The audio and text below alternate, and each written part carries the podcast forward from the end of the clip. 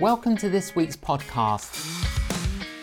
My guests on Facing the Canon are Nicky and Sila Lee, founders of the parenting course. Nicky and Sila Lee, welcome to Facing the Canon. It's wonderful to be here with you, John. Thank you for having us. Oh, delighted. I was reminiscing with Killy this morning. I think we've known you for over 30 years. I think that's right. Definitely, yeah. Yeah. Yeah. I mean, we used to be together at all those amazing focus summer yes. Conferences, Yeah. what, the, And you- camps, or what, Yes. what do you call holidays? Holidays. And our children would have played a lot of football Oh, together. um, we got three sons, You've got three sons, we've also got right. a daughter. I also got a daughter. I know. Now, you two, you met at Swansea Docks. Is that right? Very good information. Yes. We did. And you were what? How old were you? Seventeen and sixteen. I was just 17 by a week. yes. And I was 18. 18. Yeah, full head of hair. Right. Had my own car, very old car, but Your those granny- two were your granny's my car. granny's old car. She could And you pass were it on to me. heading to Ireland. Yeah. Yeah. On holiday. So I was going on holiday with a school friend whose family happened to be really good friends with Nicky's family. And they'd got next door holiday cottages. and w- I drew up in the queue to get on the car ferry, and Sila was trying to get the GB sticker off the car in front of mine. And I sat and I watched her from my Mini, and we met. Actually, we both fell in love, although we didn't know it. Neither knew that the other felt anything. But we were with this big group of family and other teenagers and everything. And I just thought, oh my gosh, I absolutely was just like, that was it when I saw Nicky. And, Um, and Nicky, by the time the holiday was over, indicated his his. I think it was ten days in, wasn't it? Yeah, so that what- I think it was two days we before I was revealed about to our go. feelings for each other. Yeah, so that was good. And that was really it. From then on, we started going out. I had still another year to do at school. So, But you went to university, you kept on dating. Uh, there's um, an interesting story where you both, in order to kind of discern whether you should get married, you decided to have a kind of don't see each other for a couple of months. Yeah. Tell us about that. Well, both of us had come to faith uh, six months into uh, time Your university. university, Sila yeah. was down in London. At our I was up at Cambridge. She'd come up pretty well every weekend. And, well, in fact, every weekend. there was an exception. And it was, uh, I suppose it was about six months after we came to faith where we both thought, independently, we need to know whether God wants us to be together. And we hated the idea that we might not be, but we just felt this is the one part of our lives that we haven't really surrendered. And the only way we'll know is if we decide to spend three months apart. So we had this agreement. We wouldn't talk to each other on the phone. We actually continued writing letters to each other, but we wouldn't see each other, wouldn't communicate with each other. In and any Nicky other wouldn't way. come to London and I wouldn't go to Cambridge. However, a week later, you're both in Kensington. Yeah, it was a bit, by accident, completely by accident. What John. happened? Uh, I was uh, I was going to play football at my old school. Went with two old school friends, and to my horror, on the way back, this friend said, "I need to go back via London." And I thought, oh no, I don't want to be in London. But he said, I've just got to drop something off at home. I'll leave you on High Street, Ken. I'll pick you up in this spot in 20 minutes' time. So there I was, standing on the pavement in High Street, Ken. It was raining, and we were going to get a McDonald's or, or something. And meantime, I was, I mean, miserable. I'd been crying for four days and I was on a bus, the 49 bus, going, I can remember it, going to High Street Ken. I was going to a meeting off High Street Ken. And it was pouring with rain, and we were stuck in this traffic. And I just felt, I mean, it must have been God just saying, Get off the bus now and walk. And I got off the bus, turned right. I looked up, and there was Sila walking towards me about 50 yards away, coming down the pavement. And we just looked at each other, and I just I. I abandoned my friends, ran, just swung her round and round on the pavement. Oh, I mean, it was just amazing. And we thought, whoa, if if God can orchestrate a meeting when we had determined not to be uh, together, and we were in a city of however many million people London is. That he we should meet like that. We thought, yeah, I think maybe this. He is- can show us. He can, show, us. And so of we did spend that three months apart. and you after did that. get married. And we did get married. And you've been married for how long? 44 and a half years. Now, to our viewers, Nicky and Sila Lee are the founders of the marriage course. And in part two of Facing the Canon, we're going to be talking about marriage and the marriage course and learning principles that will encourage and enrich and enhance uh, our marriages. Um, so I hope you'll join us for part two. But in this program, we want to hear more about your faith and then we're going to talk about parenting. So, how did you two come to faith? Well, uh, neither of us had grown up in church going families. Uh, having No, said uh, that, Sila's My father dad was a, he, was he was very, a very traditional, faithful church. Well, he was in the Episcopal Church in, in Scotland. But as, as families, my family would go to church on Christmas Day, always, absolutely regularly, and sometimes on Easter Day. But, but apart from that, we weren't a church going family. When I arrived at university, I met a Christian who I got to know and really liked. And he started talking to me about a personal relationship with Jesus. And I thought, that's the strangest idea. I've never heard that in my life. But it slightly intrigued me, and I started going to talks and exploring it and having conversations with this guy and then other Christians that I met. And it was the second term at university. There was a mission over 10 days. The speaker, David McInnes, coming to do a oh. talk each night. Yes. And I went on the first, I was taken by this friend on the first night. There were about, oh, about a thousand people there. I we sat right at the back. He, David McInnes was tiny, but I'd never heard anyone speaking with such power and authority. And I felt myself being drawn and threatened all at the same time. Yes. Drawn he talked about Jesus, the love of Jesus, what life as a Christian is about, but very threatened because I knew that it meant surrendering everything. And that included my relationship with Sila. And she knew nothing of what I was exploring. I hadn't told her at all. So actually, during that week, I was in London, and Nicky actually came to London, and uh, we went to this little um, bistro for, for dinner. And I remember him sitting across the table and explaining to me about this whole thing of faith and discovering about Jesus and a personal relationship. And he said, I, I, I- I just sort of want to say, I think I need to respond and become a Christian. I wasn't very good at explaining it because I wasn't a Christian myself yet. I And really I just quite. apparently, I mean, I don't really remember this, but apparently I looked around and just said, Oh, that sounds wonderful. My And heart sank. I thought She doesn't she understand." Doesn't understand at all. No. We've got to surrender everything, our relationship, everything to God. So anyway, thankfully I was going to, to Cambridge that weekend and I um, got off the train on Friday and Nicky came and met me and dragged me straight to hear this same man, David McInnes. And again, we were at sort of the very back of a thousand people.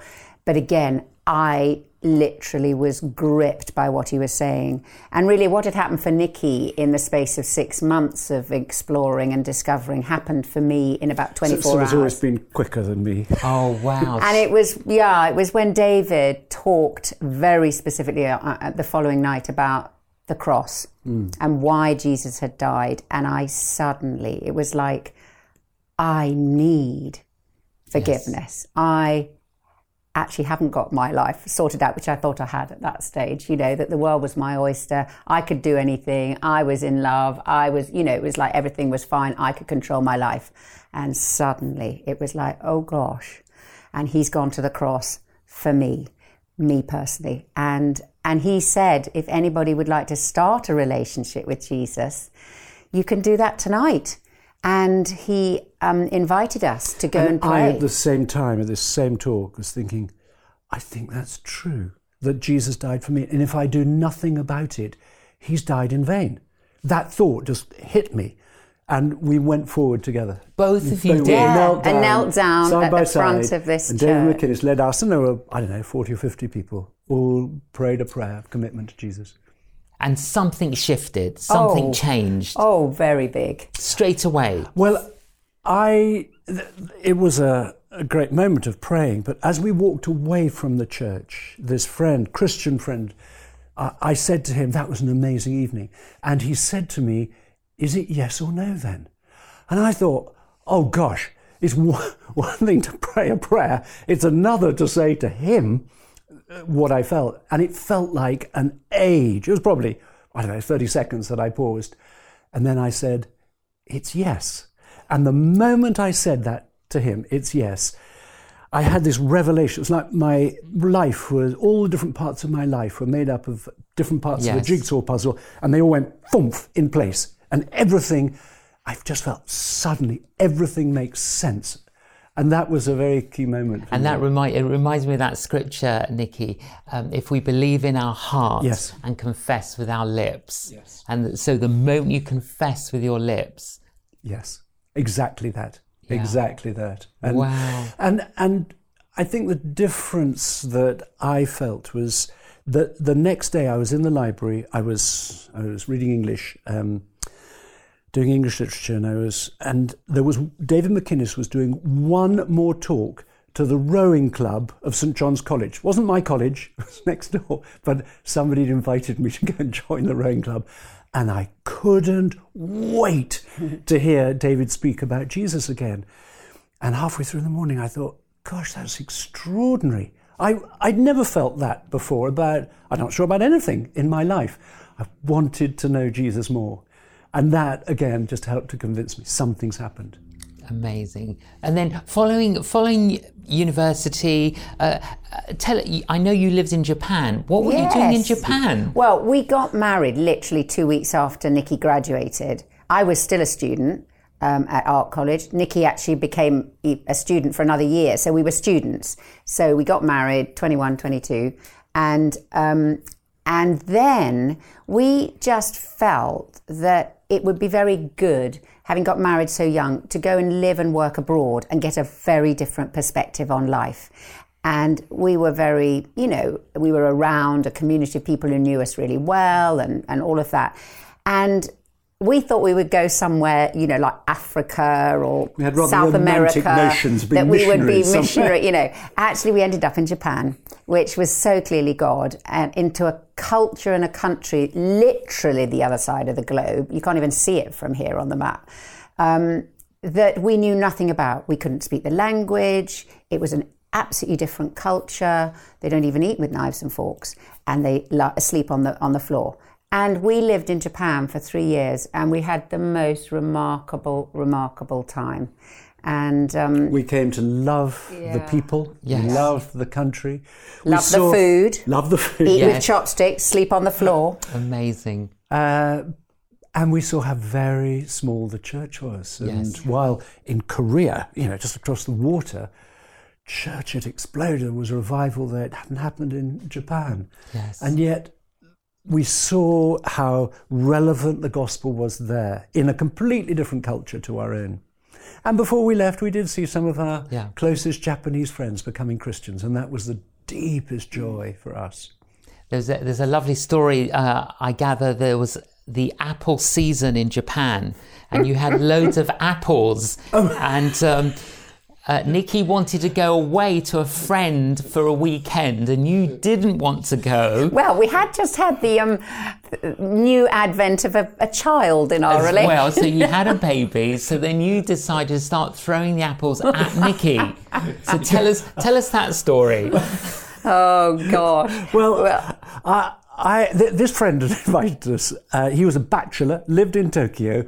We'd been to stay with him several times before we had a child, and and he was social gregarious, had loads of parties. Parties non-stop, so breakfast, did- coffee, lunch, tea, dinner, out. You know, And it was the Wednesday before we were due to go for the weekend. Sila said, I don't think I can cope. I, I'm too, she was exhausted. I felt we had to go because he would have arranged all these parties around us being there. So I clearly was not He quite had understanding how tired Sila was. misin- misunderstood and misinterpreted. And she lost it with me, completely lost it. And I just happened to be standing by this basket of apples, and there were a lot of There were a lot of as them you said. arranged in a pyramid. And I just saw red and started throwing these across the room. He Yes. luckily was behind the sofa. Well, I ducked down behind the sofa. And I waited after until the basket was empty before I re-emerged. got rid of my aggression, then And, um, yeah, and then you talked it through. yeah, well, but we still didn't agree. And then And we prayed that night. Yeah. We prayed that evening before we went to bed. Said, Lord, what do we do? And you know, into my mind, as we were praying, I thought, I'm more concerned about the embarrassment with our friend Yes. than I am about the welfare of Sila. Yes. And I thought, I need to say, I'm sorry, my darling, I haven't understood. I haven't Yes. taken enough account. I'll ring our friend and say we can't come. The moment I said that, Sila said, Oh, well, if you understand how tired I am, I'm sure I'll be able to cope. so we went. Understanding was very important. Yeah. very, very keen. When he expressed some empathy, you- absolutely. you, responded. yeah, Yeah. with- exactly. So uh, then you went on and, and um, got ordained in the Church of England, Nicky. It was, we, I did, although it was a question do we stay in Japan because we saw the need, we longed to see more people becoming Christians there, or do we come back to the UK? In the end, having talked to various people, including David McInnes, Yes. we felt the greater opportunities for talking to people about Jesus are here, where we can talk in our own language. And partially, fluent in yeah, because we were not fluent in Sure. Japanese and we were 30 by that stage. And apparently, learning a language fluently after 30 is quite a challenge. Absolutely. But you went eventually went to Durham. Yeah. You studied theology, and you ended up as a a, a curate, which is an assistant minister, Yes. uh, Holy Trinity Brompton, Yes. and then subsequently associate vicar. 1985 arrived, arrived as a as a curate, and I remember the vicar at the time saying, "Nick, I hope you'll stay a long time." I don't think he was thinking of No. 36 years when he said that, but we've been there ever since. and uh, it, it's it's a thriving. For those that don't know, um, uh, Holy Holy Trinity is a thriving, flourishing church. Yeah. And I, I've had the privilege over um, several decades of both fellowship, friendship, and ministry uh, at HTB. And I have to say, uh, it is a church that thinks globally and also acts locally. Um, and that is just so encouraging. And, and out of the church have come so many things. Now, one of the books that you guys have put together is the parenting book. And you also run um, a course, the parenting course. Okay, tell us first of all what prompted you to do that. We have we have we four have. children, uh, and w- we were getting a. I think partially because we got married a little bit younger than most of our friends and contemporaries, and then started to have children a little bit sooner. Some of our friends and contemporaries. We were getting a lot of questions. What, what do we do? How, how do we build a, a family life? What, what does what does it look like? And some, of course, hadn't had the advantage we've we've had, which is of coming from close, loving families. So we were taking what we've we've learned, the legacy from our own parents, what we've learned uh, from having children ourselves, building a family life, and from what we understood as lies at the heart of the Christian gospel, what it means to show unconditional love to to our children. We so we we started running uh, actually two courses. Initially, it was the parenting children course Yes. for for parents of children 0 to 10, and then parenting teenagers, which we started from 11 to 18. I think by the I, I've got three sons, uh, one daughter-in-law, three grandchildren. I think by the time you get the hang of parenting, your children have left home. Yes, haven't exactly, exactly. What, uh, what I love about your book, um, also with incredible illustrations from our mutual friend Yes, Charlie Charlie. Mackesy. Um, I, I, I liked very much near the introduction actually, uh, where you you confess that you haven't always got it right, and um, you actually asked your children to each write down incidents that they could remember. well, just you, one incident because we knew there'd be limited an awful one. lot more. So we said one. one. And what I find so uh, lovely is that you actually included them in the book. And, and we don't always get it right, do we? Uh, but- Gosh, but, no. you look back at hindsight and, you know, what do we do with regrets? You know, we all have regrets when mm. it comes to parenting. Mm.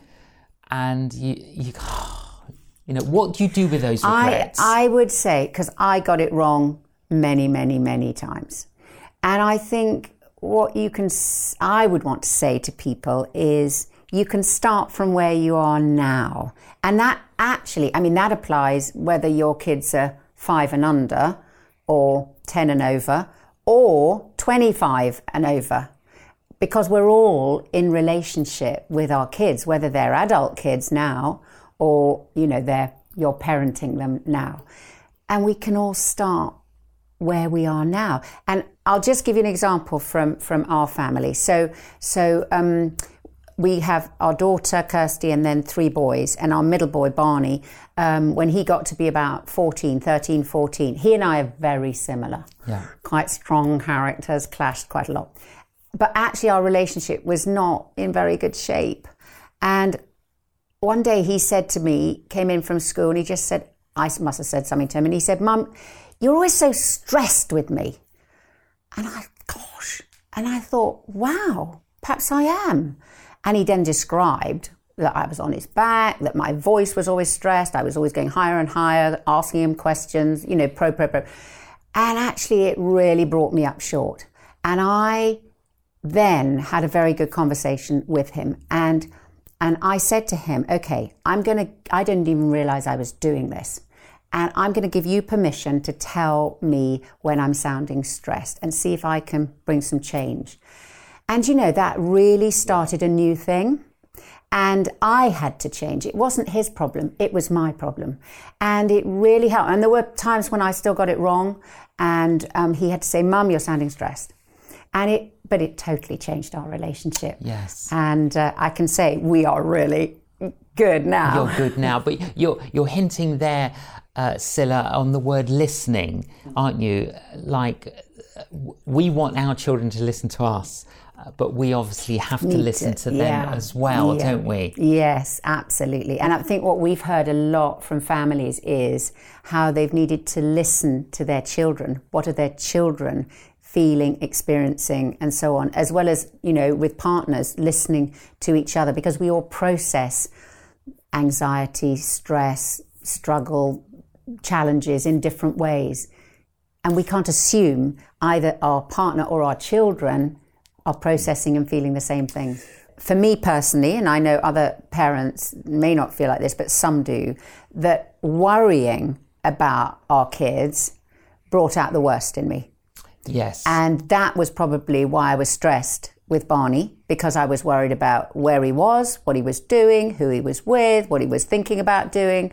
You know, because I knew he was like me. He was going to do all sorts Sure. of things that I and and you were magnifying I it. was. And so I was stressed and worried and anxious a, a lot more than Nicky was.